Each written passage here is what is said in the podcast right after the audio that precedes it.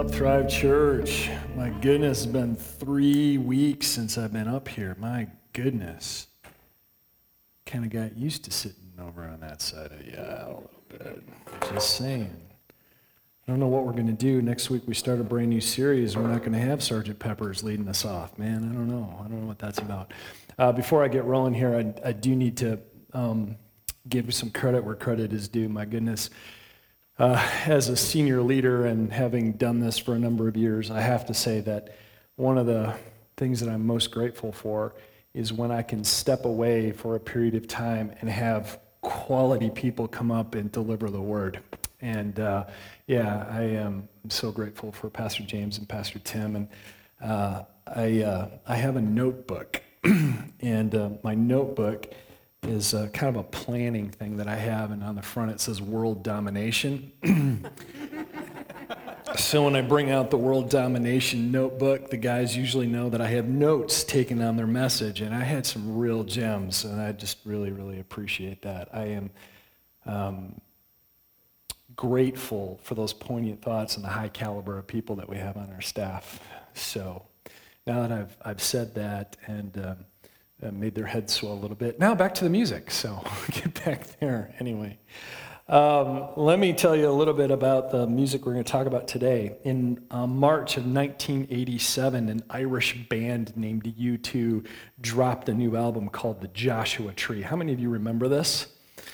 Yes, absolutely. Those of us who remember the 80s, those of us who remember the Reagan administration, uh, we remember this this new album, it was um, very different from the previous work of the band because uh, prior to the Joshua Tree, most of U2's sound was European in flavor, uh, and they had roots in the, um, the punk rock movement back in the 80s. Um, some of us remember that too. but this album, The Joshua Tree, accessed Irish and American roots music. And it's really interesting when, um, in several interviews that uh, the band members had, they, they talked about their ignorance of, of traditional Irish music, let alone American music, too.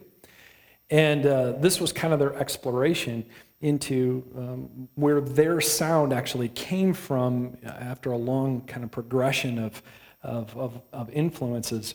And this is largely considered the band's seminal work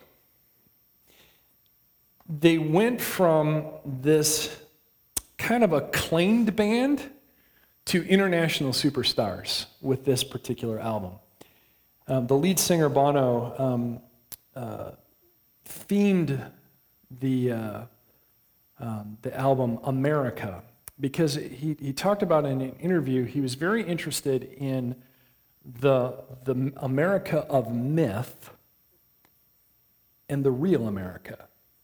And so we wanted to explore that idea, and so a lot of the songs deal with decidedly American themes.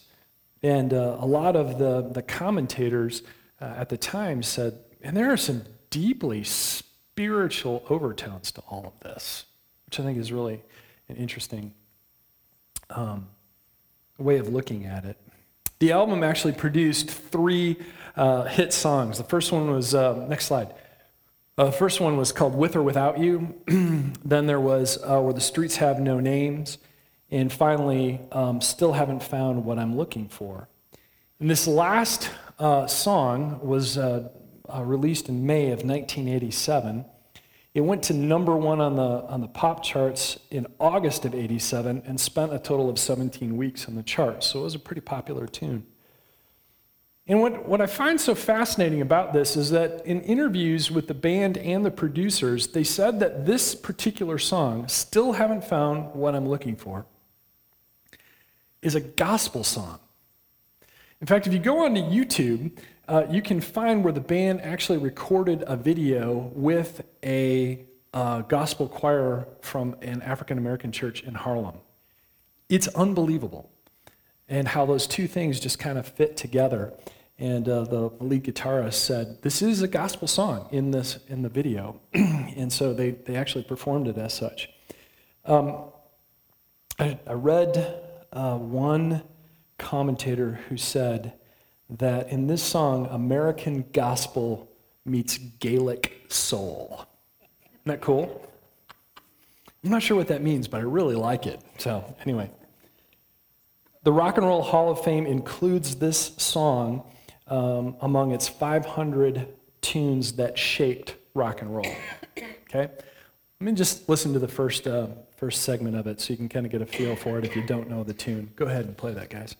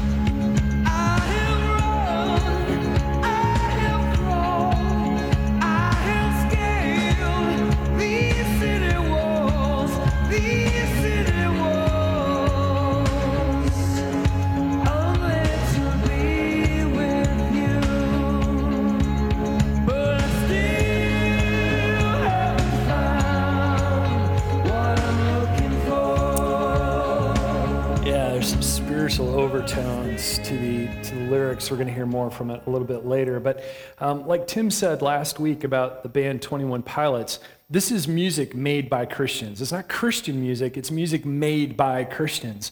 And I think that that's a, a great way of understanding it because the musically, what they're attempting to do is to express something that's in their soul, that's in their heart. It just happens to be filled with, with Christian ideas, which I think is a, is a, a, a great perspective to have, a great um, point of origin for creativity. And so uh, I think that's a, a, a, solid way of understanding this. And there's this profound spirituality within that song and some of their others that resonate with, with people, you know, even 30 years later. My goodness, 30 years. In, in the final section of the, of the tune, it talks about, uh, let's see, I, I think I got the lyrics up. Yeah, I believe when the kingdom comes, then all the colors will bleed into one bleed into one, but yes, I'm still running. Isn't that interesting? You broke the bonds, you loosened the chains, you carried the cross of my shame, of my shame. You know I believe it. I ain't Christian, I don't know what is, right? That's pretty, pretty obvious. And so, you know, here we are 30 years later, and we're still talking about that. If you've been to a concert um, I've not seen one.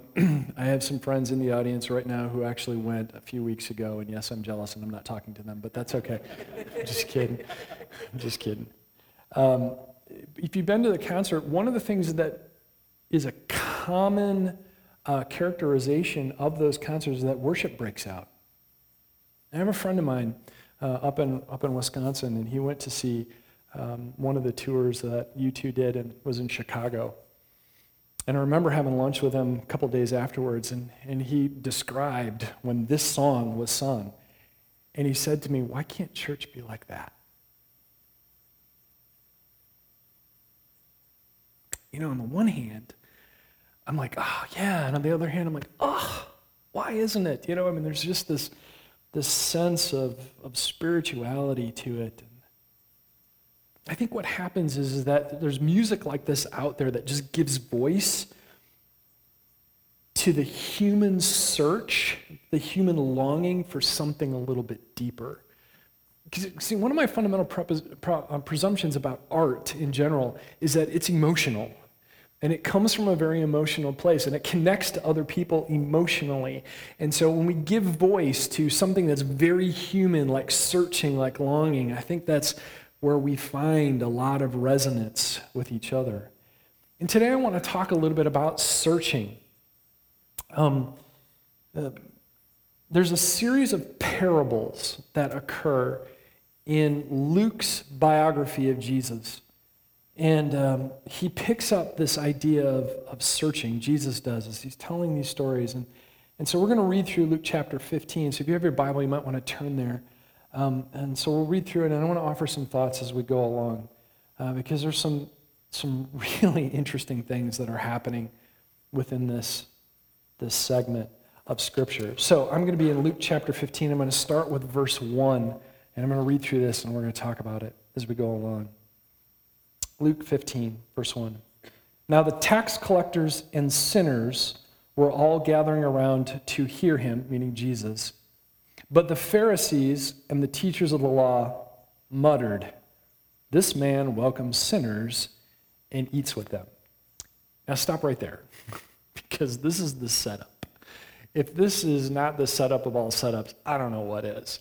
This idea of tax collectors and sinners. And normally speaking, when a Jew was talking about tax collectors, it was always in the context of and sinners. And there is some evidence to suggest that, that sinners in this case means prostitutes. Just FYI. Doesn't necessarily mean that's only what they're talking about, but it probably includes that too. So we're talking about, um, I think the, the passage that um, Dan read in Matthew was, was disreputable. disreputable. Tax collectors and sinners. Now, um, you need to understand that these two groups of people, or they're all lumped together, were absolutely despised by the religious elites like the Pharisees and the teachers of the law. Why? Because they were disqualified from worship. In Jewish custom, you had clean or unclean. And the reason something was unclean um, made it, whatever the reason was, made it disqualified from worship. Means you could not go to the temple. You could not offer sacrifice. And if that were the case you could not be reconciled to god. See why this is a big deal? So tax collectors and sinners were disqualified from worship. And, and the thing that is so odd here is jesus spent much of his time with this group of people. Andy stanley makes the observation at one point that people who were not like jesus liked jesus and so they would spend time with him. And I like the way he says that because I think it's absolutely true. And, and we see Jesus spending time with this group of people throughout the Gospels, through all of these biographies. And, and, and the reason for it is they were the ones who recognized that they probably needed some help. They were the most repentant, they were the ones who were willing to change. And on the opposite end, uh, side of the aisle, you have these Pharisees who were more like the religious police than anything else, shaking their fingers at whoever wasn't, you know, toeing the line or living up to the standard or whatever it happened to be, and they were unaware of their own need for the good news. Because we all need good news at some point. Some of us just need it a little bit more than others. it's true. In Matthew, Jesus actually chastises the Pharisees that the tax collectors and prostitutes would probably enter God's kingdom before them. yeah. So then he launches into a, a group of parables. We're going to start with verse 3. Here we go. then Jesus told them this parable Suppose one of you has a hundred sheep and loses one of them. Does he not leave the 99 in the open country and go after the lost sheep until he finds it? And when he finds it, he joyfully puts it on his shoulders and goes home. Then he calls his friends and neighbors together and says, Rejoice with me, I have found my lost sheep. I tell you that in the same way, there may be more rejoicing in heaven over one sinner who repents than over 99 righteous persons who do not need to repent. Now, hold up right there, because there's a couple things that are happening in this little story. First of all, Jesus says in, in that first verse, suppose one of you has a hundred sheep. Now remember who the audience is here, okay? He's got some tax collectors and sinners, but he also has Pharisees. And he asks them to imagine with him. Imagine, if you will, if you had a hundred sheep. Now, what you need to understand is that in um, some of the early writings of the rabbis, the groups of Pharisees, shepherds were considered un clean. And their testimony was untrustworthy. So Jesus is asking the Pharisees, why don't you pretend like you're one of those guys? I just love how Jesus pokes the bear with sticks.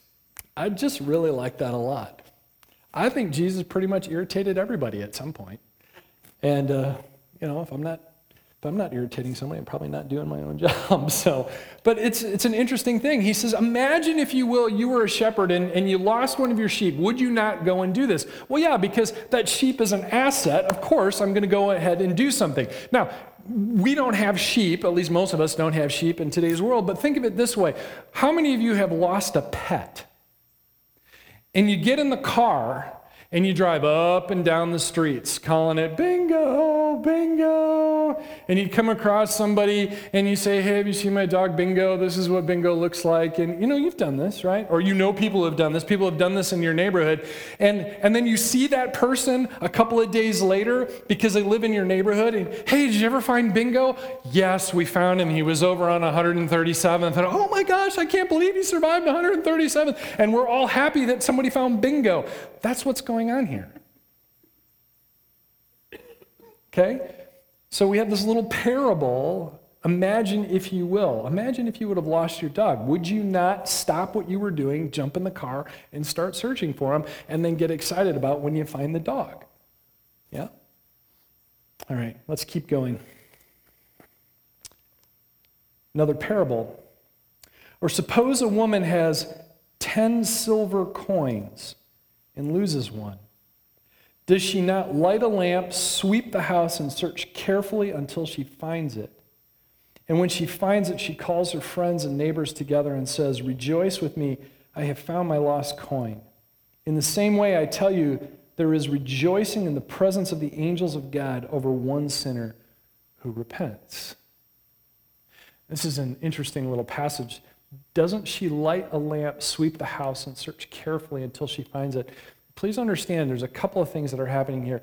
If this was in the middle of the day, the fact that she has to light a lamp means that her home probably doesn't have windows, which means that she probably was impoverished. That's what this implies. And so she lights a lamp in order to find the coin. And we can also make a certain deduction because the silver coin was approximately a day's wage. So if you have 10 silver coins, that's her life savings. She lost one. And she'll do whatever she can to, in order to find it. Now, most of us keep our money in a bank or in some kind of investment account or something like this. So let's not think of it that way. How many of you have lost your wedding ring? Yeah. And you found it, right? And you found it. It's like, whoo! you know, that's really what happens. But that's the same thing that's happening here. Is imagine if you had lost your wedding ring. Would you not move heaven and earth to try to find that? Whether or not it's made out of gold or some other precious metal, it may not be your wealth. The sentimental value alone would be, you know, well, you can always get another one. Uh uh-uh, uh it's not the same thing, is it? Of course not. Of course not. So that's, that's what's happening in this parable here is we've got this, this woman who's probably impoverished and she's, she's searching for this, just like you would your wedding band. All right. When we come to a very famous uh, parable, if you grew up in the church, you have heard this one. I'm sure of it.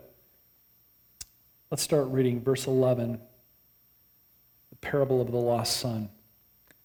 There was a man who had two sons. The younger one said to his father, Father, give me my share of the estate. So he divided his property between them. Not long after that, the younger son got together all that, that he had, set off for a distant land, and he there squandered his wealth in wild living. Stop right there for a second. Let me see if I can kind of put some texture on this. So you have a man who has, uh, what we find out, two sons. And one of the sons, the younger one, comes to his father and says, Divide up your estate. Okay. In uh, ancient Israel, what would happen upon the death of the patriarch, the father? The estate would be divided up not equally among the children, males primarily, sometimes females, but normally males.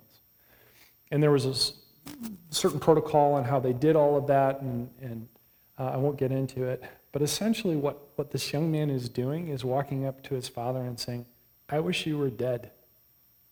Give me my inheritance now. This is offensive. There's just no other way of saying it. It is an offensive thing. And what's so amazing is that the Father actually does it. Most of uh, an ancient Israelite's wealth would have been in land. And therefore, it would have taken a period of time, but that son took the land, very likely, and sold it. So not only was he offensive by asking for it, he was offensive by what he did with it. Because he converted it to cash, he liquidated it, went off and he spent it. So everything that the father had worked for had been divided up. Some of it was taken, liquidated, and squandered. Can you see the offense here? And every Jew who was listening to this at the time would have gone, sucked the air right out of the room. That was a big, big thing. Jesus is poking away right here, okay? So, verse 14. After he had spent everything, there was a severe famine in that whole country, and he began to be in need. So he went and hired himself out to a citizen of that country who sent him to his fields to feed pigs. He longed to fill his stomach with the pods that the pigs were eating, but no one gave him anything. If you are a Jew, one of the things that you know in the first five books of the Bible, the books of the law, is that there are certain animals that are clean and certain animals that are unclean. Pigs are unclean. So not only are you not to eat them, you are not to associate with them. So by virtue of his job, he was perpetually unclean. Not only was he offensive, now he was almost untouchable. The condition of this son has just degenerated. In fact, I would be hard pressed to think of something as low as that. So he is in need. He is a hired hand, probably sold himself into some type of indentured servitude, most likely, and he's feeding pigs. And he's hungry. Wow. Can you say depressing? Very much so. Let's keep reading. Verse 17. Love this verse. When he came to his senses, nothing like a little bit of hunger pains to make you come to your senses, right? Yeah. When he came to his senses, he said, How many of my father's hired men have food to spare? And here I am starving to death. I will set out and go back to my father and say to him, Father, I have sinned against heaven and against you. I am no longer worthy to be called your son. Make me like one of your hired men. Now, this makes sense. He gets to that point of destitution where he, he can't think of what else to do, but then reminded of the way his father treated his hired hands. Well, obviously, I've done this offensive thing. I've become very unclean, so I can't really go back as a son, but maybe I can go back as a hireling. Okay. Verse 20. So he got up and went to his father. But while he was still a long way off, his father saw him and was filled with compassion for him he ran to his son, threw his arms around him, and kissed him. This is the pivot. This is the turning point in the story. Because if you have a wealthy man in a village, it would be undignified for him to go running through the village. And it would have been very undignified and completely shocking that he would embrace an unclean son, unclean in more ways than one after he had done something so offensive. And yet, that's exactly what the father did. And I love what happens in the very next verse. the son said to him, Father, I have sinned against heaven and against you. I am no longer worthy to be called your son. And it's like the father cuts him off and says, says something. But the father said to his servants, Quick, bring the best robe and put it on him, put a ring on his finger and sandals on his feet Bring the fattened calf and kill it. Let's have a feast and celebrate. For this son of mine was dead and is alive again. He was lost and is found. So they began to celebrate. Can you imagine that? Have you ever had one of those speeches worked out where you were going to, you just had the right thing to say? Maybe it was, you know, you needed to, to, to confront somebody with something. Um, or, or you needed to make an apology and they cut you off. You were ready to confront and they said they were sorry. You were ready to make an apology and they already forgave you. It kind of pulls the rug right out from under your feet. So not only is that happening here, we're going to party too, right? And so this has got to be one of the most. I, I, I, get this feeling that the young man here is kind of, you know, uh, slack jawed and kind of eyes bugging out, like, what is going on? And that's, that's exactly what Jesus is trying to show. He's contrasting these two things. Verse 25 Meanwhile, the older brother was in the field, because that's where he always was. When he came near the house, he heard music and dancing. So he called one of the servants and asked him what was going on. Your brother has come, he replied, and your father has killed the fattened calf because he has him back safe and sound. The older brother became angry and refused to go in, so his father went out and pleaded with him. But he answered his father, Look, all these years I've been slaving for you and never disobeyed your orders. Yet you never gave me even a young goat so I could celebrate with my friends. But when this son of yours, interesting choice of a phrase, who has squandered your property with prostitutes comes home, you kill the fattened calf for him. Verse 31.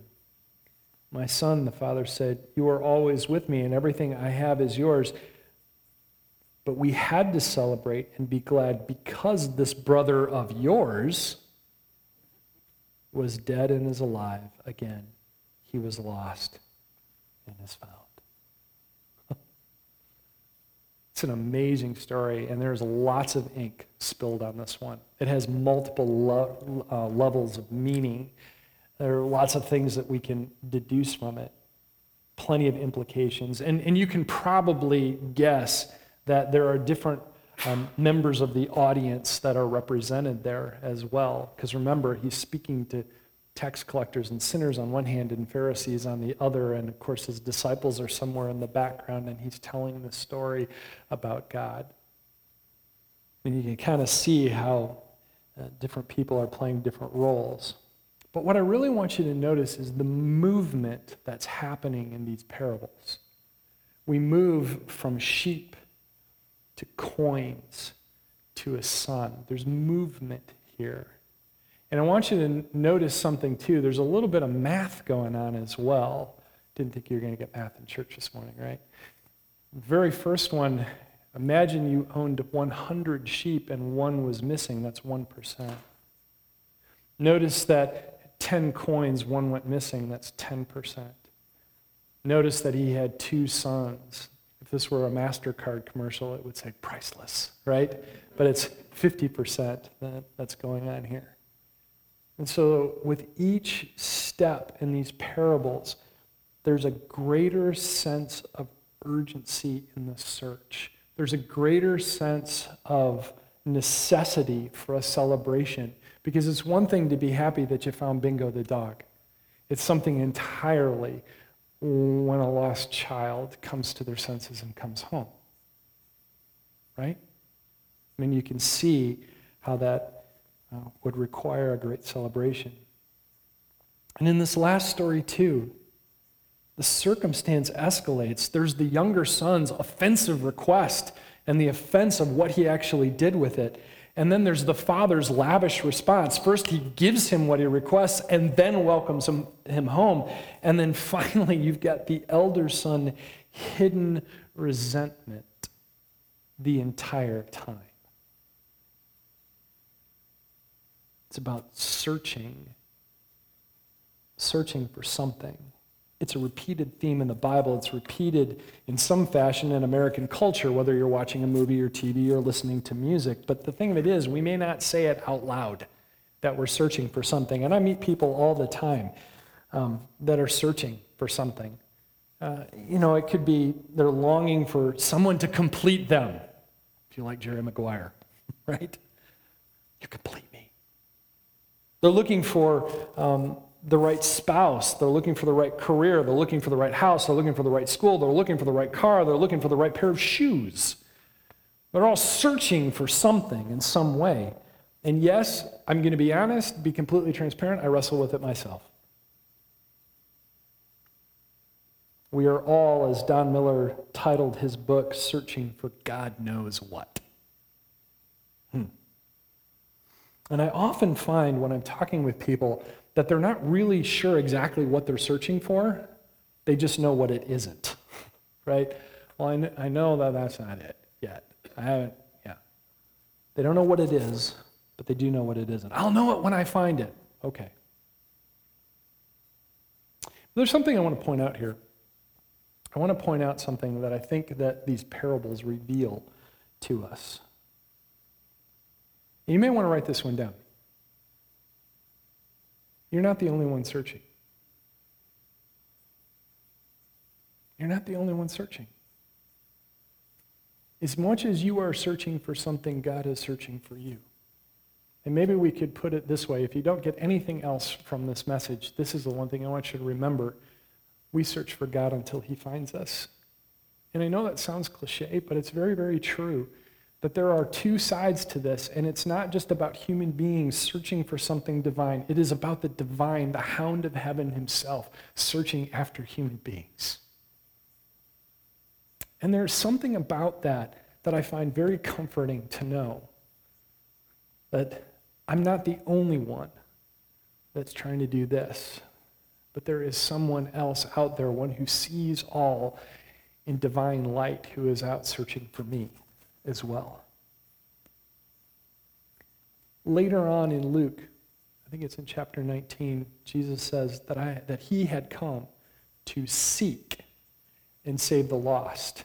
We get so wrapped up on this idea of saving the lost, don't we? Oh, yeah, we want to go save the lost, but there's one part of that that we, we can't.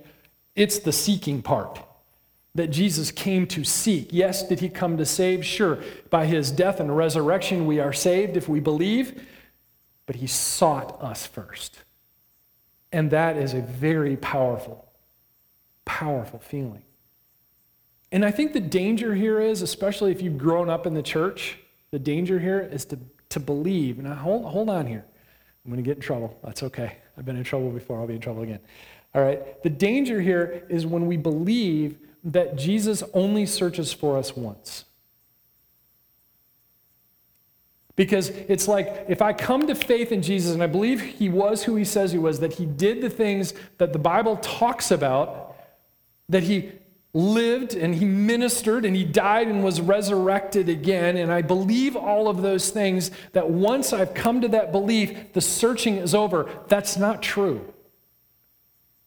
It's not true. Because there are parts of our lives that God is still searching for us. See, in our, in our tradition, we call that, here's the $5 word, sanctification. Some of you grew up in the Church of God went, I haven't heard that word in a while. Sanctification, we call it discipleship, we call it growth, we call it maturity. But can I just be honest, as transparent as I possibly can? There are parts of my life that God has not sanctified yet.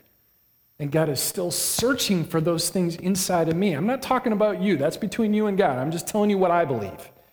But I know I've got some of those things that are deep down that need that discipleship. And what I know is I don't care who you are. I don't care how long you've been in the church. I don't care how old you are. I don't care how holy you think you are. Every person has another step to take with God. Everybody. Everybody.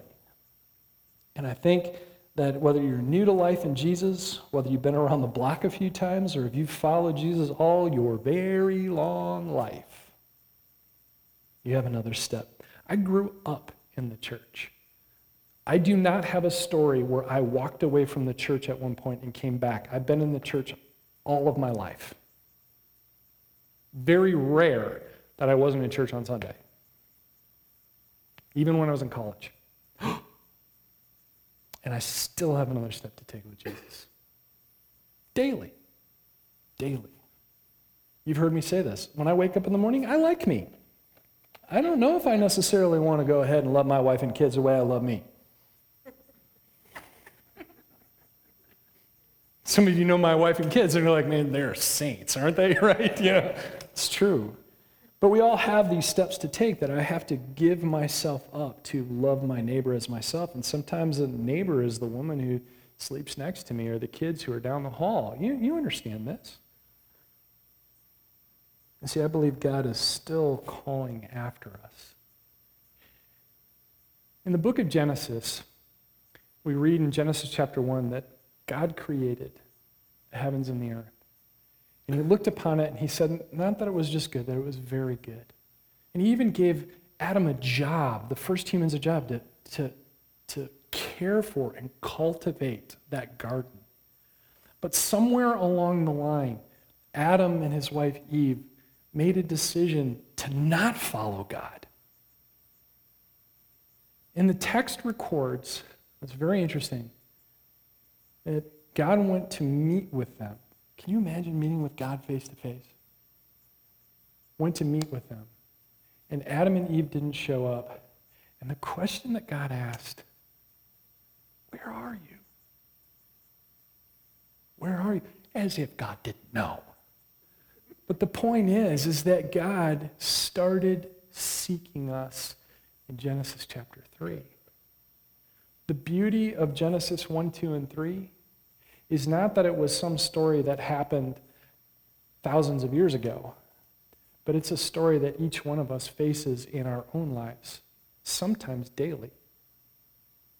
That's the beauty of the story is I can identify with that because I have a choice to make for or against God. And sometimes I make that choice against God. And yet God still asks, David, where are you? And I'm grateful for that. Because I'm not the only one searching.